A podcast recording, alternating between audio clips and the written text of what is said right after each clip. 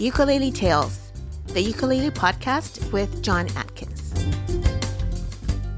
Hello, and welcome back to your midweek treat Ukulele Tales, the ukulele podcast. First things first, a great big thank you to Kala, the show's wonderful sponsor. Visit kalabrand.com slash uketeacher and you will get a sweet, sweet 10% discount on any ukulele or indeed anything at all on the Kala website just because you listen to this podcast. That's kalabrand.com slash uketeacher. Okay, as I mentioned last week, I was off for the last four or five days over in LA for the NAMM convention, a lovely music industry gathering not so very far from Disneyland.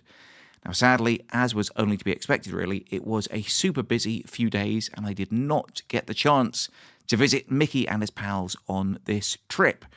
But it was a very, very fun and busy time, and I did get the chance to meet up with friends old and new and record some great new interviews for the show to come out over the weeks and months to come. So, if you're not already, be sure to subscribe to the podcast wherever it is you're listening from, so that each and every Wednesday you will be getting it delivered directly to your device the second it's published, and you won't miss a thing. Anyway, this week, as I've been traveling a lot and tired, very, I haven't had the chance to edit up one of my interviews for you yet. So instead, I've decided to bring you my NAMM diary to explain what exactly NAMM is and what exactly I got up to over the course of the last couple of days. So instead of your regular interview, here is my diary from the NAMM 2023 weekend. I hope you enjoy it.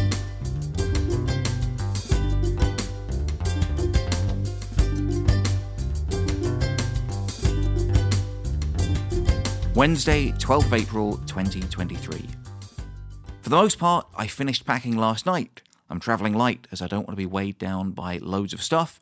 So I've pretty much managed to fit all of my things into a small backpack and a one piece of carry on luggage. At 9am, I take Percy to the nursery and say goodbye. And I think it's fair to say I was a lot sadder than he was. As soon as he saw his friends at the gate, he was off to the races and didn't give me a second look. 12 o'clock, I rode the bus from just outside my house in Bath city centre, where I caught the train into London and then on to Heathrow. On my ticket, it says, please arrive for all international flights with three hours to spare. I do so, arriving at bang on 3 pm for my 6 o'clock flight.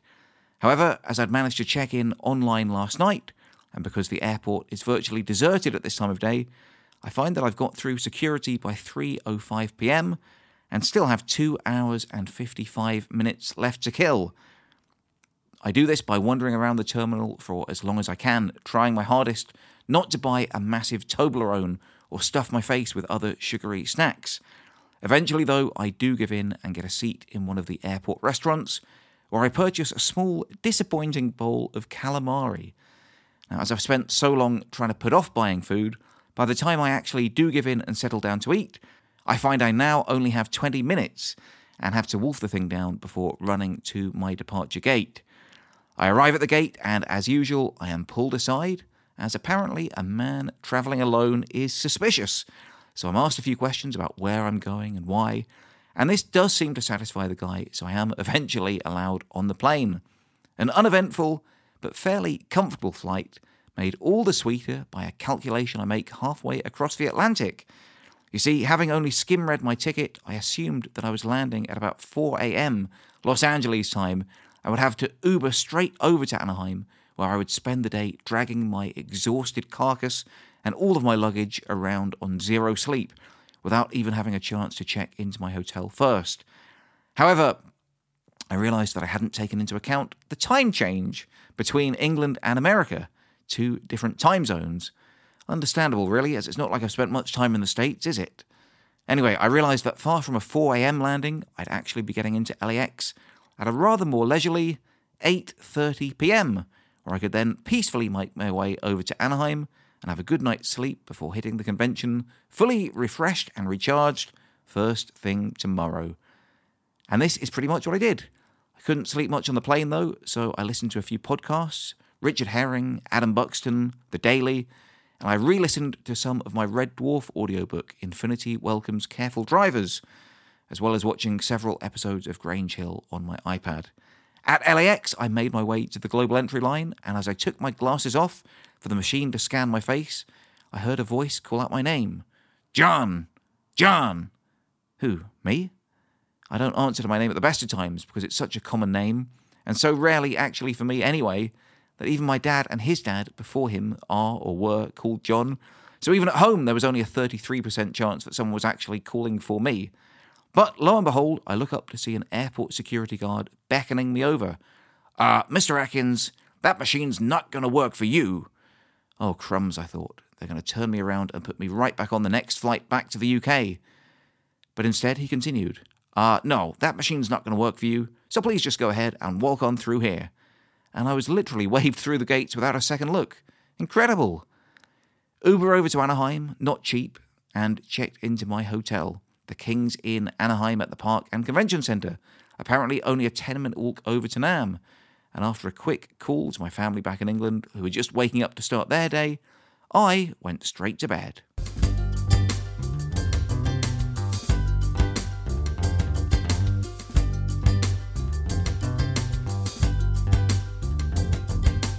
Thursday, 13th of April. Despite the long day of travelling yesterday, and despite not having a four year old to wake me up at the crack of dawn, somehow old habits die hard, and I wake up very early anyway. I call up Tiff and Percy to wish them a good night, as they wish me a good morning, and I prepare for the day.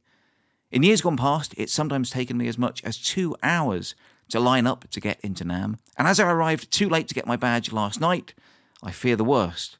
So today I head over as early as I can to try and avoid the rush but much like the airport last night, after a cursory check of my rainbow coloured backpack, which I carry my recorder and headphones in, I'm more or less waved straight into the building. I pick up my badge and decide to get some breakfast, the first of several big meals I am to eat over the next couple of days chicken and waffles, only in America. After I've eaten, I'm suddenly in a much better mood and ready to face the conference room floor. Now, if you've never been to NAMM, it's quite hard to imagine it. But basically, it's an absolutely enormous indoor conference room with literally hundreds of vendors and companies displaying their wares. Now, obviously, every ukulele company worth their salt has a stand, but if you take the time to wander around, you will find everything there from saxophones to synthesizers, from cellos to tubas, from triangles to tablas. Basically, anything musical, if it can be bought or sold, there is someone from somewhere in the world here trying to buy or sell it. And there's also approximately 20,000 people wandering around visiting these vendors, of which I was one. So it's a busy, crowded, and exciting space. And no matter how many times I visit the Anaheim Convention Center, I always manage to find a new bit that I didn't even realize existed before. This time, as I was snaking around the building to pick up my badge, I came across a whole new section of the building, well, new to me anyway, that was displaying musical instruments that don't even exist yet. Some weird and wacky things that people have created prototypes for and are now trying to raise the funding to put them into production. One of these was the Jamstick, which, as best I could tell, is basically an electric guitar that has been modified into a MIDI controller, meaning that you can plug it into your GarageBand or Logic or whatever, and whatever you play on your guitar will come out sounding like the instrument of your choice, be it a church organ or a bassoon or what have you. It seemed like a cool idea, and as I was chatting to the creators about it, one of their colleagues actually came up to me, Gillian, a teacher from Minneapolis, who said that she has used my ukulele videos in class to teach some of her school children how to play. And that's the kind of thing that seems to happen to me all the time at NAMM, and I absolutely love it. Now, hopefully, we will continue the conversation when I return to England, Perhaps there will be the possibility of some sort of collaboration in the future. Who knows? Anyway, I check out some more weird and wonderful instruments before making my way over to the Kala stand to say hello and see who's around. Boris and Magnus, two former guests on this very show, are both there playing their U bass and ukulele, respectively, as well as various percussion instruments, because throughout the weekend, the Kala stand is hosting a number of mini performances of some of their artistes and Boris and Magnus will be accompanying most of them. At some point, Ukulele also turns up with his saxophone in hand and joins in the jam session. It's very freewheeling and easygoing here and lots of fun. and there are scheduled performances, but it's all very easygoing, and whoever wants to join in pretty much can. I wish I'd had the bottle too, to be honest, but I chickened out. I meet Ash, the new Kala artist rep, in person for the first time after we've only really spoke on Zoom before. And I also run into what seems to be about half a dozen ladies, but looking back at photos, I think was only about three. Angie from Middlesbrough, Bo, who had travelled all the way from Hong Kong, and Genevieve, who I've met before at the LA Ukulele Festival. These ladies are all having an absolute blast at NAMM and have made friends with each other at various uke festivals, conventions, and events, both virtual and otherwise, over the last few years. They are full of energy, which is infectious, although I personally am starting to feel a little bit of jet lag coming on after that long day of travel yesterday. After a bit more of a wonder and a spot of lunch, I head over to the adjoining Marriott Hotel, which is also a part of NAMM, and watch Marlowe perform in the lobby. I had been hoping to interview her after her performance, but sadly she has a sore throat and needs to rest her voice for the rest of the weekend. So we make plans to chat uh, online when I get back to England. After about two hours on the convention room floor, I totally understand how she feels, and I'm starting to feel a little bit throaty myself. Funnily enough, Magnus ends up joining her for the last song of her set, and he tells me afterwards that although he's known her for about seven years, and even recorded with her, this is actually the first time he's ever met her in person, let alone played on a stage with her. You wouldn't be able to tell, though, he's the absolute consummate professional, and they put on a great performance together. At two o'clock, I head upstairs to the classrooms. There is a workshop about combining bass with the ukulele, and it's led by Peter Luongo, a dynamo with the energy of a man half his age. Peter was James Hill's ukulele teacher, and he absolutely puts me to shame with just how full of life and energy he is. I hope to get a chance to interview him at some point this weekend, but his schedule is absolutely rammed, so we'll have to see how it goes. Again, I've been to NAMM maybe five or six times now, but I only even found out that they did classes last year. This is an interesting one though, and it's nice to have just a bit of a sit down and strum a ukulele for an hour. Afterwards, I chat with some of Peter Luongo's Legacy Ensemble, a 20 piece ukulele orchestra who accompany Peter on his expeditions and one of them even mentions the possibility of me attending a ukulele festival in Pennsylvania that she's hoping to put on next year. This would be exciting, although we will have to see what happens. Again, I make plans to email her on my return home. Generally at NAMM, you make connections, but the real business happens afterwards. So when I go back to England, I'll probably spend my first few days back just sending lots of follow up emails and messages to the people I've exchanged business cards or had fleeting conversations with. At four o'clock, I attend another workshop promoting your music in a streaming world. It's heavily oversubscribed and should probably have been held in a larger room. I have to stand at the back, but I make copious notes. The main takeaway for me is that there is no longer a conventional way to sell and promote your own music anymore, and you have to be prepared to think outside the box and find alternate revenue streams. Afterwards, as I head back down to the Kala stand where I'm introduced to Michaela, the dynamic lady who created the ukulele safari program in Kenya that Boris went on last year. I interview her outside the building, and she is an absolutely fascinating and engaging woman with a great story to tell and a really fresh and exciting perspective on life. As well as starting up the Ukulele Safari program, she's also created a prototype of a musical board game for ukulele players, which she's looking for a manufacturer for. I love talking with her, and I think it'll make a great episode of the podcast, even though she does chide me for not using rechargeable batteries in my recorder. Ukulele invites us all to the Seasons Kitchen USA, a nearby restaurant whose owner is a big fan of the ukulele and has agreed to keep the place open late, especially for us all to jam in. It sounds like terrific fun, but by this point I am absolutely dead on my feet, so I make my excuses and head back to the hotel picking up a Subway sandwich for dinner on the way home. I do feel a bit bad about not going, and I'm sure it'll be an absolute blast. But after that full day's travel yesterday and a full day's socialising and networking today, I just need some me time and a chance to unwind. Sorry, Lenny.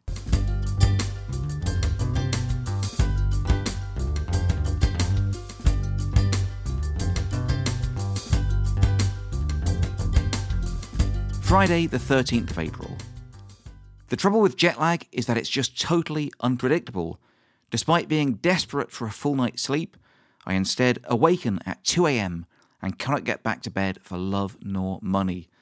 I watch several more episodes of Grange Hill on the iPad and chat with Tiff and Percy back home, and they seem to be having a fun time without me, which I am glad of, although I do miss them. I had been planning on starting the day with two more Peter Luongo workshops one on using the ukulele as a melody instrument, and one on teaching the ukulele to children. But by the time 9am rolls around, I'm exhausted again and I have to give it a miss. I do make it down to the Kala stand though and catch a bit of Anthony Kauka's set. I chatted with Anthony for the podcast at NAMM last year, and he's a really sweet guy. We were both hoping we'd have a chance to have a proper catch up this weekend, but sadly it wasn't to be. So, apart from a quick hello goodbye, we also have to make plans for a Zoom chat when we're both back home. I have to say, watching these terrific ukulele players in action really makes me to up my own game. At 11:30, I interview Daudia, an Italian ukulele duo, David and Claudia, in the lobby of the main building. It's only a short interview, but they're really personable and cool to chat to. They appeared on X Factor in the UK a few years back, and we have a little chat about that. However, because they're pretty big stars in their native Italy, they are actually being followed around by their own official videographer. And when I notice him filming me trying to interview them, I clam up a little bit. I'm not sure why, as I'm normally very comfortable on camera, but it's just one of those things, I guess. At 12 o'clock, I go to a workshop about podcasting for children. I'm really interested in the medium of podcasting in general, and looking to branch out for all sorts of different directions over the next 12 months or so. So this seems like a really interesting talk to attend. The guy leading it was a music teacher at various East Coast schools for the last 20 or so years and has introduced podcasting into the curriculum at some of those schools with impressive results. I'm not immediately sure how I can integrate the lessons I've learned from this workshop, but it's very inspiring and interesting nonetheless and I'm glad I made copious notes to review when I get home. At one o'clock, I catch up with fellow YouTuber and musician Anne Reburn. I met Anne at the YouTube Space Musicians Group back in around 2017 or 2018 when I was living in LA and thought she was phenomenally talented back then. And since that time, she's only gone from strength to strength, and her YouTube channel is exploding in popularity. It's really great to see. After a bit of a gossip about mutual friends and various life updates, I interview her for the podcast, and she's pleasingly articulate and interesting and gives me plenty to think about, especially when she says that actors have to wait for someone to give them permission to do their job, but musicians, especially YouTube musicians, have a lot more creative freedom to do what they want when they want. At three o'clock, I attend a panel entitled Women Behind the Mic podcasting in 2023. It's actually the event I've been most looking forward to this weekend, but I do have to say it's probably the biggest disappointment for me, as the panelists just seemed a little bit too underprepared and a little bit too pleased with themselves for me to really warm to them. I also didn't agree with some of the advice they offered. However, it's always interesting to hear fresh perspectives, I suppose. One thing that they did say was that editing time for a podcast is approximately a 1 to 3 ratio. So a one hour interview will take approximately three hours to edit. I can say from personal experience that this isn't far off, although it is a bit annoying to hear, as it was one of the reasons I wanted to get into podcasting in the first place, was that I was hoping there would be a bit less editing involved. After the podcast panel, I rush back to the hotel to drop my stuff off and then Uber back into LA for a They Might Be Giants concert. The crazy thing is that I originally bought tickets for the show at the beginning of 2020, back when I was living less than a mile from the venue. Due to COVID and various other incidents, it's been postponed time and time again, and now it's finally taking place over three years later at the very same weekend I'm back in town for NAMM. Very fortunate. I grab a quick chat with Danny Weinkauf, the TMBG bassist, before the show and thank him for his interview the other week. And he's pretty much one of the coolest guys I've ever met. I realised that in the short time I've been doing the podcast, I have been very fortunate to have had an incredible lineup of guests.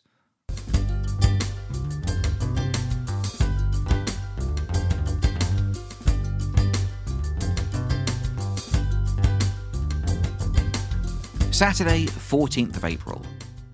One of the great things about NAMM is that, as well as all of the products on display and the various panels and workshops you can attend, there's also performances and concerts taking place throughout the weekend. Now, somehow, every year, no matter what day or time he's on, I always seem to be passing the main stage when old timey blues guitar player Carl Verheyen is on the stage. He's a legendary guitarist, and watching him play in the hot California sun is always an absolute highlight for me. Now, normally, as I say, I've stumbled upon him by accident, but this year I actually planned out my NAMM schedule meticulously and found out what time he was going to be on 11 o'clock on the Saturday morning. So I made time to watch his entire set this year and had an absolute blast. I posted a little clip of it on my Instagram stories and was, it has to be said, unreasonably excited that he shared it on his own page just a few minutes after coming off stage. When Carl Verheyen finishes up, I head over to the Kala stand once again, where Ron Telpner is performing. Ron is a snappily dressed elder gentleman who I've been friends with on Instagram for years. He tells me how he took up the ukulele after a cancer diagnosis, where he was informed that he didn't have long to live. Now, there are certain rules about performances on the main exhibition floor to do with volume levels, etc. And Ron, who's clearly been preparing his set for some time, nearly gets the entire Kala booth closed down as he's attracting so much attention from passers by. Afterwards, I interview him for the podcast, and it's a moving conversation, which I do look forward to sharing. At one o'clock, I interview Kevin Presbury, musician and the face of All For Uke. Kevin is just about the coolest guy I've met here at NAMM and is likable, talkative, and easygoing. About half an hour into the interview, I'm thinking, I'm killing it. His answers are good, the sound levels are terrific, and this is a great conversation. Only to look down at my Zoom recorder and realize it's not recording. I am horrified and feel absolutely sick to my stomach. I press record immediately and get about the last 17 minutes of our chat, which I'm sure will be usable and very good, but sadly the rest of the conversation is lost to the mists of time. I'm sorry, Kevin. At 2:30, I make my way to one of the outdoor areas for the now legendary Ukulele Ukulele Circle. Lenny is an absolute gem of a performer and gets the crowd of about 50 to 100 strumming along to all sorts of easy one or two chord songs while he jumps in with bass and saxophone to provide accompaniment. It's all terrific fun except for a brief few minutes where four or five hulking great security gorillas walk behind Lenny, armed to the teeth with machine guns, patrolling the area. I'm sure they're trying to keep the peace, but it's not really what I expect to see at a ukulele event of any kind, and it still takes some getting used to. I leave the ukulele circle to say my goodbyes at the Kala stand and bump into Ari, the guest from two weeks ago, who jokes about how long it took me to put her interview out, because I actually recorded our chat at NAMM last year. She's with a couple of business people and introduces me to them. I assume at first that they're her parents. I'm not sure why, just a weird thing about me, I suppose. But in fact, they are the founders and creators of the Vidami pedal, who I think had been trying to contact me previously about maybe doing some work together at some point. We don't really have the time to chat there and then, but we do swap details and arrange to meet up properly before we both leave Anaheim. Now, by this point, I am flagging. It's nearly the end of the day and nearly the end of the weekend, but there's still another interview yet to record. I head back up to the teaching rooms for the last hour of Peter Luongo's workshop on teaching the ukulele to adults. It's a fascinating hands on affair, and Peter has us not just strumming simple chords, but actually reading sheet music, playing by ear, and transposing scales into different keys. Now, even though it's fairly straightforward stuff, my tired brain is struggling to keep up at times, Peter, however, is every bit as fresh as he was when I first saw him on Thursday afternoon. Even though in the meantime he's had an outrageously full schedule of concerts, workshops, and other interviews. However, at the end of the two hour session, he still very generously agrees to give up his time for me, and he speaks passionately and interesting for a good half hour before we both head off on our respective ways. And yes, this time I did press record. I stopped to pick up some gifts for Percy on the way back to the hotel, and also a slice of Cheesecake Factory cheesecake for supper, which is about all I can manage. Very cherry Ghirardelli, in case you were wondering what flavour. Unlike Peter, who still has plans for the rest of the evening, I'm well and truly shattered, and again, an early night is on the cards.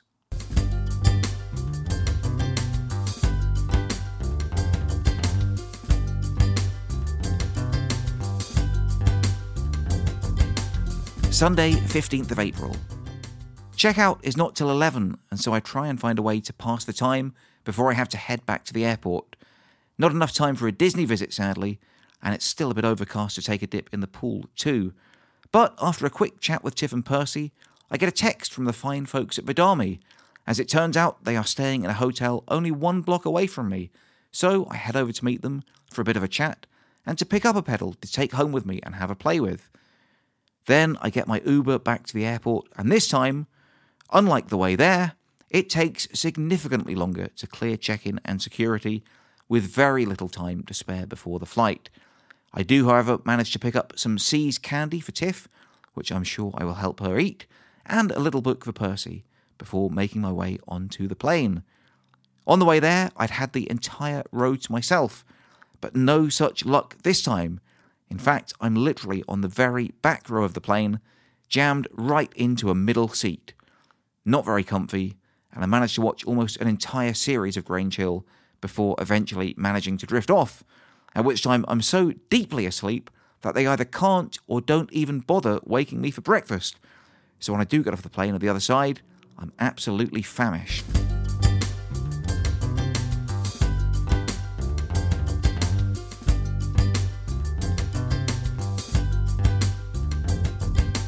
Monday, 16th of April. Arrive at London Heathrow at around 10 in the morning and whiz through security. Without bags to collect, these things take a lot less time. I head down to the train station to get my train back home, only to find that my ticket, which I'd bought a week ago and kept in my zipped up top coat pocket the entire time, had somehow gone walkabout. Not happy, but I have no option but to purchase another one if I want to get home today. The train ride is actually very pleasant, and the weather is arguably even better than it had been in LA. And I arrive home in time to drop off my stuff, say a quick hello to Tiff, and then walk around to pick up Percy from nursery. The whole weekend already beginning to fade away like a dream. Hard to believe it, but less than 24 hours ago, I was in Los Angeles, and now here I am in the rolling green countryside of our quaint little village in Bath. Home at last.